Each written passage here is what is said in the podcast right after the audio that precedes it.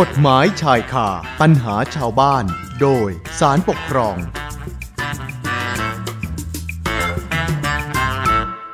เอาละค่ะเข้าสู่ช่วงเวลากฎหมายชายคาปัญหาชาวบ้าน โดยสารปกครองกันต่อนะคะ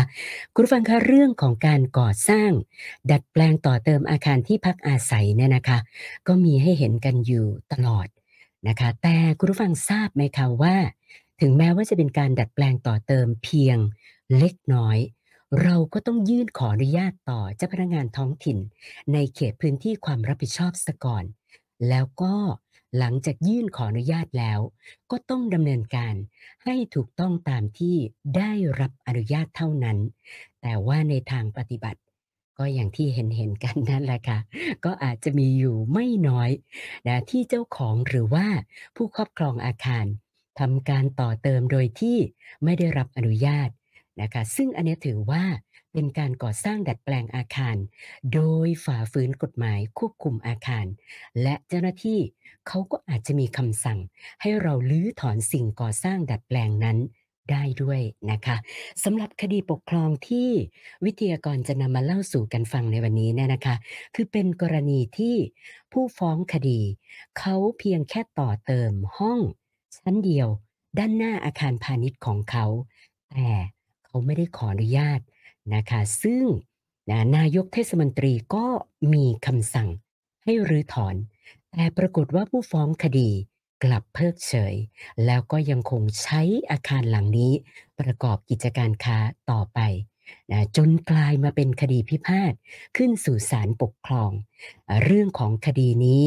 นะจะมีบทสรุปยังไง แล้วก็การดัดแปลงเติมอาคารให้ถูกต้องนั้นเนี่ยเราจะต้องดำเนินการยังไงบ้าง เป็นเรื่องที่ต้องมาติดตามกันละค่ะ วันนี้เราจะพูดคุยกับ ดรอนันต์คงเครือพันธ์ผู้อำนวยการสำนักประธานศาลปกครองสูงสุดสำนักงานศาลปกครอง เดี๋ยวพออท่านเล่าให้ฟังนะคะ สวัสดีค่ะพออค่ะ ครับ คุณสุนันท์และคุณผู้ฟังทุกท่านครับค่ะพอคะคดีพิพาทที่เป็นเรื่องเป็นราวกันวันนี้เนี่ย ที่บอกว่าเกี่ยวกับการดัดแปลงต่อเติมอาคารเนี่ยเป็นรูปแบบไหนยังไงเหรอคะพออคือเราพอพูดถึงเรื่องของการดัดแปลงต่อเติมอาคารเนี่ย ผมเชื่อว่าทุกท่านเห็นได้ในชีวิตประจำวันเลยครับ เดี๋ยวบ้านโน้นทำทีบ้านนี้ทำทีบางครั้งใกล้ตัวหน่อยบ้านเราเนี่ยแหละที่อยากจะทำเรื่องนี้ครับบางท่านอาจจะคิดว่าเป็นเรื่องเล็กน้อยแหมดัดแปลง ต่อเติมก็น่าจะไม่มีอะไร แต่ในความเป็นจริงเนี่ยฮะถ้าเรามองว่าเราอยู่ใกล้ชิดกับคนหมู่มาก เรื่องพวกนี้ครับเกี่ยวพันกับเรื่องของความปลอดภัย ในชีวิตในทรัพย์สินของทางเจ้าของอาคารเอง หรือว่าของประชาชนในละแวกใกล้เคียงทั้งสิ้น บางครั้งเรื่องของการดูแลป้องกันอัคคีภัยซอยในถนนในบริเวณใกล้เคียง การดูแลเกี่ยวกับเรื่องผังเมือง การดูแลเกี่ยวกับเรื่องของการจราจร หรือว่าความเป็นระเบียบเรียบร้อยในสังคม อันอในละแวกใกล้เคียง เหล่านี้ครับเป็นสิ่งที่จำเป็นครับที่หากมีผู้ใดจะประสงค์ที่จะดำเนินการเกี่ยวกับเรื่องของการดัดแปลงหรือต่อเติม ต้องเข้าใจกฎหมายครับ แล้วก็กฎหมายที่เกี่ยวข้องกับเรื่องนี้ก็เป็นกฎหมายที่ถือได้ว่าในความเป็นจริงแล้วก็ใกล้ตัวเรามากนะฮะชื่อกฎหมายว่าด้วยการควบคุมอาคาร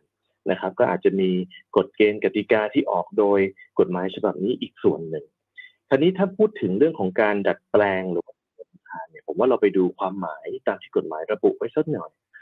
การดัดแปลงอาคารเนี่ยตามกฎหมายฉบับนี้เนี่ยหมายถึงการเปลี่ยนต่อเติม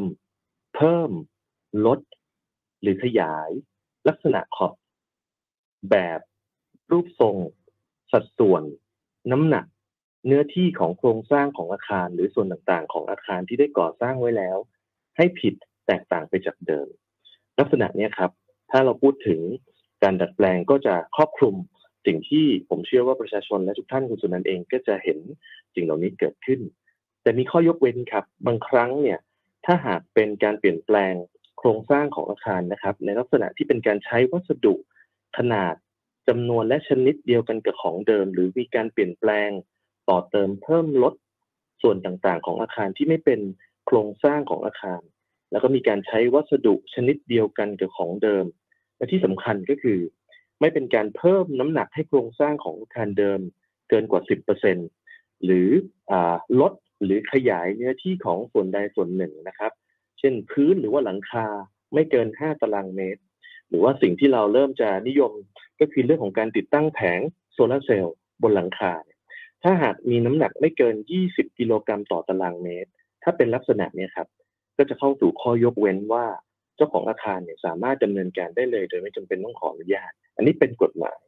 แต่อย่างไรก็ตามนะครับ อย่างที่ผมบอกว่ามีหลักมีข้อยกเว้น ถ้าพวกเราเราประชาชนไม่ได้ทำตามหลักการดังกล่าวไว้ง่ายก็คือ ไปดัดแปลงอะไรบางอย่าง แล้วมีการนอกเหนือจากสิ่งที่เป็นข้อยกเว้น เหล่านี้ครับ เพื่อความปลอดภัย ต้องยื่นใบต้องยื่นขออนุญาตกับทางเจ้าพนักงานท้องถิ่นในเขตของท่านเนี่ย ให้เป็นผู้ที่จะตรวจสอบ ดูแล แล้วก็อนุญาตท่านให้ถูกต้องตามกฎหมายเสียก่อน เพราะอะไรรู้ไหมครับ เพราะถ้าหากไม่ทำอย่างนั้น ผลลัพธ์สุดท้ายก็คือทางเจ้าพนักงานท้องถิ่นเนี่ย สามารถใช้อำนาจตามกฎหมาย ว่าด้วยการควบคุมอาคารเนี่ย อาจจะมีได้หลายกรณีครับ อาจจะเป็นกรณีที่มีคำสั่งให้กับผู้ที่เป็นเจ้าของหรือว่าผู้ควบคุมลูกจ้างบริวารของบุคคลดังกล่าวเนี่ยระงับการกระทำหรือว่ามีการห้ามไม่ให้บุคคลใดเข้าไปใช้หรือเข้าไปในส่วนใดๆ ของอาคารหรือว่าบริเวณที่มีการดำเนินการเกี่ยวกับเรื่องของการดัดแปลงดังกล่าว รวมไปถึงการจัดให้มีเครื่องหมายที่ทำให้ทุกคนระแวกนั้นได้เห็นได้ง่ายและเปิดเผยนะครับว่าห้ามการนั้น แต่อย่างไรก็ตามถ้าสมมุติว่าเป็นกรณีที่ทางเจ้าพนักงานเห็นว่า เป็นการแก้ไขเปลี่ยนแปลงให้ถูกต้องได้ ก็อาจจะมีครับในส่วนที่เจ้าพนักงานท้องถิ่นอาจสั่ง ให้ทางเจ้าของอาคารเนี่ยยื่นคำขออนุญาต หรือว่าดำเนินการแก้ไขเปลี่ยนแปลงเล็กสิ่งเล็กน้อยเหล่านั้นให้ถูกต้องก็ได้ แต่เป็นกรณีบางครั้งครับ คุณสุนันท์ถ้าหากแก้ไขไม่ได้ กระทบต่อสิ่งที่ผมพูดตอนต้นว่าเป็นเรื่องของความปลอดภัยเนี่ยลักษณะดังกล่าวเนี่ยเจ้าพนักงานท้องถิ่นก็อาจจะมีคำสั่ง ให้เจ้าของหรือว่าผู้ครอบครองเนี่ยดำเนินการรื้อถอนสิ่งเหล่านั้นออกทั้งหมดหรือบางส่วน ทั้งนี้ภายในระยะเวลาที่กำหนดเนี่ยครับเป็นภาพรวมของกฎหมายที่ถือได้ว่ามีทั้งหลัก มีทั้งข้อยกเว้น มีทั้งสิ่งที่อาจจะไม่ต้องเข้า ข่ายของการขออนุญาตแต่อย่างไรก็ตามเนี่ยเราเราในฐานะประชาชนผู้อยู่อาศัยเนี่ยควรจะต้องเข้าใจภาพรวมของลักษณะนี้ด้วยครับคุณสุนันท์ค่ะ แล้วคดีที่พออยากจะนำมาเล่าสู่กันฟังในวันนี้ไม่แน่ใจว่าเรื่องเป็นยังไงคะพอคือเรื่องนี้ครับ แต่เดิมเนี่ยอาคารมีอาคารอยู่หลังหนึ่งนะฮะทางเจ้าของเดิม ได้ขออนุญาตกับทางเจ้าพนักงานท้องถิ่นนะครับ ซึ่งก็คือนายกเทศมนตรี ให้มีการปลูกสร้างด้วยคอนกรีตเสริมเหล็กสามชั้นครับเพื่อเป็นที่พักอาศัยย้ำนะครับ เป็นที่พักอาศัยพอเป็นอย่างนี้เนี่ยทางฝ่ายเจ้าของเดิมก็ได้รับใบอนุญาต ให้ปลูกสร้างตามรูปแบบแผนอาคารที่ขออนุญาตแล้วก็มีลักษณะวัตถุประสงค์เป็นที่อยู่อาศัย โดยมีระยะร่นจากแนวเขตถนน ด้านหน้าอาคาร 7 เมตร แล้วก็มีความลึกของอาคาร 16 เมตร ต่อมาครับ ทางน้องชายของทางผู้ฟ้องคดีที่เป็นผู้ฟ้องคดีต่อศาลปกครองในคดีนี้เนี่ย ก็ได้ซื้อที่ดินพร้อมอาคารหลังดังกล่าวเนี่ยจากทางเจ้าของเดิมที่ขออนุญาต และต่อมาก็ได้ยกที่ดินแล้วก็สิ่งสร้างนี้เนี่ย ให้กับผู้ฟ้องคดีพักอาศัย ผู้ฟ้องคดีก็อยากหารายได้พิเศษนะครับ ก็มีการประกอบกิจการการค้า โดยมุ่งหมายที่จะดัดแปลงครับ อาคารดังกล่าว โดยทำการก่อสร้างต่อเติมห้องโถงชั้นเดียวนะครับ เป็นบริเวณด้านหน้าของอาคารหลังเดิมเนี่ยมีอยู่ในขนาด 4 เมตร ยาว 6 เมตร โดยมุ่งหวังที่จะเป็นแขายเสื้อผ้าสำเร็จรูปนะครับ แล้วก็เปิดอีกจุดหนึ่งเป็นจุดที่ขายกาแฟมีร้านอาหารเล็กๆน้อยๆอยู่ตรงจุดนั้นด้วย แต่ทั้งนี้เนี่ยสิ่งที่ผมนำเรียนคุณสุนันและคุณผู้ฟังเนี่ยทางผู้ฟ้องคดีเนี่ยไม่ได้ขออนุญาตเลยครับ ไม่ได้ติดต่อทางเทศบาล ไม่ได้ขอจากนายกเทศมนตรีใดๆทั้งสิ้น เพราะว่าคิดว่าอาคารดังกล่าวเนี่ยเป็นลักษณะของอาคารพาณิชย์อยู่แล้ว ไม่น่าจะต้องมีข้อจำกัดอะไร เพราะฉะนั้นแล้วความเข้าใจของตัวเองครับ ก็คิดว่าไม่น่าจะกระทบต่ออาคารหรือว่าโครงสร้างเดิม ฝ่ายรัฐครับ มีบทบาทมีหน้าที่อยู่แล้วครับ ก็มีการตรวจสอบครับ ปรากฏว่าสำนักการช่างเนี่ยได้ส่งเจ้าหน้าที่เข้าตรวจ ก็เจอพอดีครับเห็นว่ามันมีการกระทำที่ไม่ได้ขออนุญาตแล้วก็ไม่ชอบ จึงได้รายงานต่อทางหัวหน้าก็คือทางนายกเทศมนตรีทราบ พอนายกเทศมนตรีทราบเช่นนี้ก็เลยได้มีคำสั่งครับ ได้แจ้งให้ทางผู้ฟ้องคดีเนี่ยระงับการก่อสร้างดัดแปลงอาคาร ห้ามใช้อาคาร แล้วก็สั่งให้รื้อถอนอาคาร ให้แล้วเสร็จภายใน 30 วัน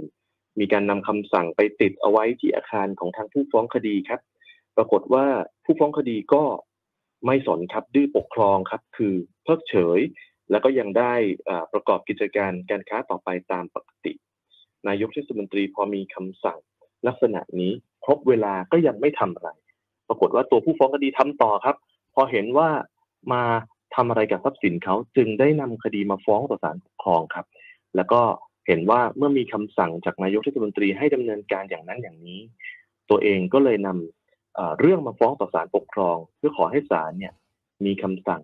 เพิกถอนคำสั่งรื้อถอนอาคารที่พิพาทนะครับของทางมนตรี แล้วก็ลักษณะนี้ครับทางผู้ฟ้องก็เลยมายื่น แล้วก็ให้ศาลปกครองช่วยพิจารณาวินิจฉัยกับคุณสุนันท์ค่ะ แล้วผลพิจารณาของศาลปกครองออกมาเป็นยังไงบ้างคะปอเรื่องนี้ไม่ไม่ซับซ้อนมากเลยครับ แล้วก็ประเด็นที่ศาลท่านพิจารณาเนี่ย ท่านวิจารณาในข้อกฎหมาย ว่าเอออาคารที่พิพาทเนี่ยสรุปแล้วเป็นบ้านแถวหรืออาคารพาณิชย์นะครับ ปรากฏว่าข้อที่จริงที่ ทางเจ้าของอาคารเดิมได้ยื่นขออนุญาตกับทางเจ้าพนักงานท้องถิ่น ได้มีการขออนุญาตและออกอนุญาตแล้วเนี่ยให้ก่อสร้างเป็นอาคารประเภท บ้านแถว พักอาศัยนะครับคอนกรีตเสริมเหล็กสามชั้นนะครับ ซึ่งทางเจ้าของเดิมก็ได้ดำเนินการลักษณะนี้ครับ เพราะฉะนั้นศาลจึงเห็นว่าอาคารดังกล่าวเนี่ยได้ทำการก่อสร้างและได้รับอนุญาตให้ก่อสร้างเป็นแบบบ้านแถวเท่านั้น ดังนั้น ลักษณะของการที่ผู้ฟ้องคดีจะไปดัดแปลง หรือว่าจะไปดำเนินการอย่างไร จนกระทั่งมีร้านขายเสื้อผ้าสำเร็จรูป มีเรื่องของกาแฟ มีเรื่องของอาหารตามมาเนี่ย ลักษณะของการดัดแปลงทั้งหมดเนี่ยไม่ได้ทำให้มีการเปลี่ยนแปลงจากบ้านแถวเป็นอาคารพาณิชย์ได้ ดังนั้นจึงถือได้ว่าอาคารที่พิพาทก็คืออาคารหลังเนี้ยศาลท่านเห็นว่าเป็นบ้านแถวเช่นเดิม และการที่จะทำการดัดแปลงบ้านแถวเนี่ยครับ มีกติกาหรือกฎหมายกำหนดอยู่ครับ ก็คือการดัดแปลงต่อเติมบ้านแถวเนี่ยจนทำให้ความลึกของอาคาร อันนี้ผมกล่าวถึงข้อกฎหมายนิดนึงก็คือ ถ้าหากความลึกของอาคารเกิน 16 เมตรเนี่ยผู้ดัดแปลงเนี่ยจะต้องดำเนินการในกรณีความลึกเกิน 16 เมตร โดยการจัดให้มีที่ว่างอันปราศจากสิ่งปกคลุมขึ้นบริเวณหนึ่งนะครับที่ระยะ 12 ถึง 16 เมตร โดยให้มีเนื้อที่ไม่น้อยกว่า 1 ใน 5 ของพื้นที่ชั้นล่างของอาคารนั้น ดังนั้นในการที่จะดัดแปลงบริเวณด้านหน้าของอาคารเดิมนะครับ ซึ่งทางผู้ฟ้องคดีเนี่ยสร้างขึ้นมาเลยครับ เป็นอาคารชั้นเดียวจากที่เป็นที่โล่งเนี่ย สร้างขึ้นมาเป็นขนาด 4 เมตร ยาว 5 เมตร เพื่อให้มันมี